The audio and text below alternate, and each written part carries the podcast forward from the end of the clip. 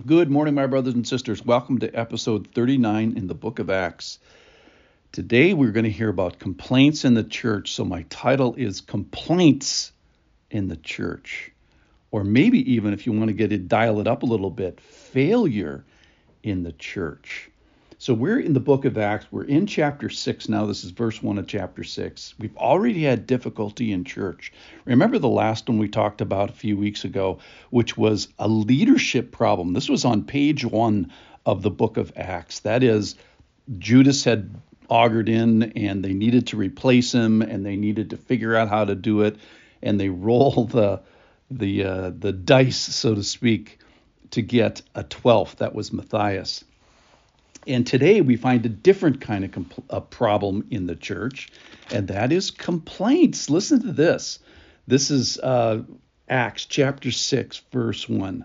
Now, in these days, when the disciples were increasing in number, a complaint by the Hellenists, that is, Greek speaking Hebrews, rose against the Hebrews, that is, the Aramaic speaking Hebrews because their widows, the Greek widows, were being neglected in the daily distribution. Verse 2 And the twelve summoned the full numbers of the disciples and said, It is not right that we should give up preaching of the word to serve tables. Therefore, brothers, pick out from among you seven men of good repute, full of the Spirit and of wisdom, whom we will appoint to this duty. But we will devote ourselves to prayer and the ministry of the word. And then they chose seven Greek speaking men to help with this. And one of them, of interest, here's the big 40,000 foot view, was Stephen. And Stephen, the, the cool thing about this is Stephen, if we follow this complaint, it leads to Stephen. If we follow Stephen, it leads to Saul with an S. If we follow Saul, it leads to Paul. And if, it, if we follow Paul, it leads to the entire rest of the New Testament, which is cool. So this is just the seed of getting to Paul. All right, so what we have here is a leadership problem. We have a complaint problem. Uh, in Jerusalem now, uh, there are some Greek speaking Jews, and they're called the, the Hellenists. And there's a complaint uh, against the the church, if you will, that the he, that the Greek speaking widows are not getting their fair fair share. And that is, remember, God has always had a heart for the widows.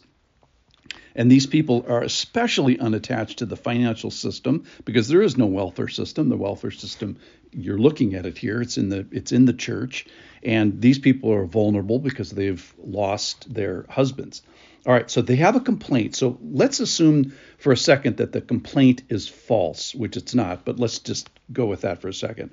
So not all complaints are true, and sometimes the complaints reflect the sin of the complainer rather than the sin of the of the situation or the person that they're complaining about. That's not true in this case. Apparently, the, the their complaint is actually true.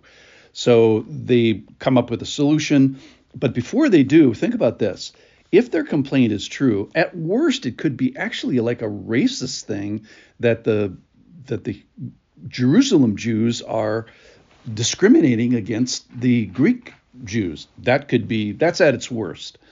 Uh, probably there's at least some nationalism in there, but there's at least maybe a language barrier or maybe a selfishness.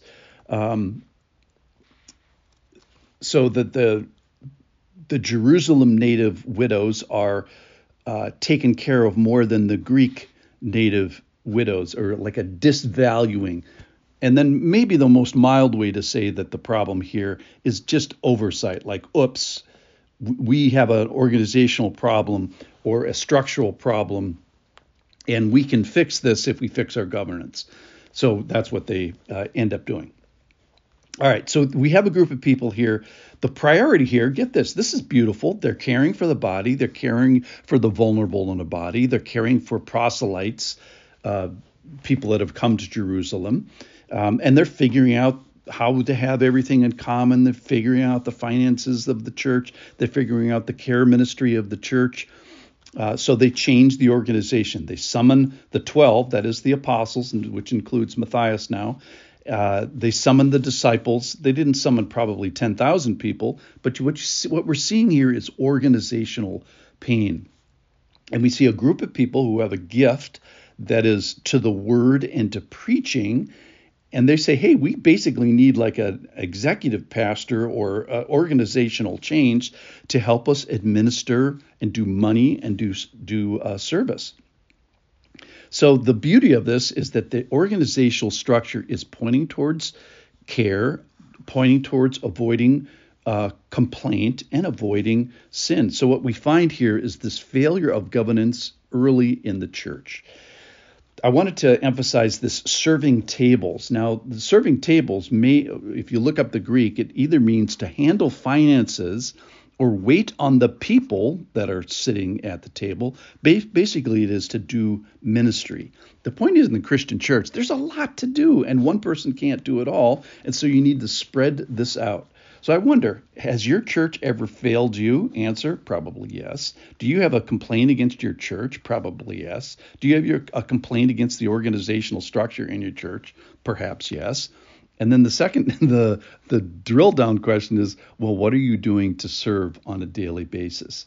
So if your church is suffering organizational pain and organizational uh, complaint, likely the answer is going to involve you. Why? Because your giftedness you have a gift that you are to bring into the into the church. So I think this whole story elevates the word, it elevates the the varied giftedness that the Lord has given to the church. It elevates the landed, if you will, Holy Spirit, the indwelling Holy Spirit, and that's being expressed in giftedness in different people. And this universality of service, everybody serves. It's an all hands on deck thing. So the charge is if you're not helping in your church, you should be. Every single person has a gift. It's an all hands on deck what are your hands doing? So let's look. Maybe open your eyes. Let's just start with that. Find someone who is hungry. That's the person here today. Find someone in your church who poops in their pants. Find someone in your church that's just had surgery. Find someone in your church from another culture. Find someone with a different financial situation or a financial need. Find someone who knows less about the Bible than you or find someone that has uh, perhaps is younger than you or somebody where there is a language barrier and let's serve them.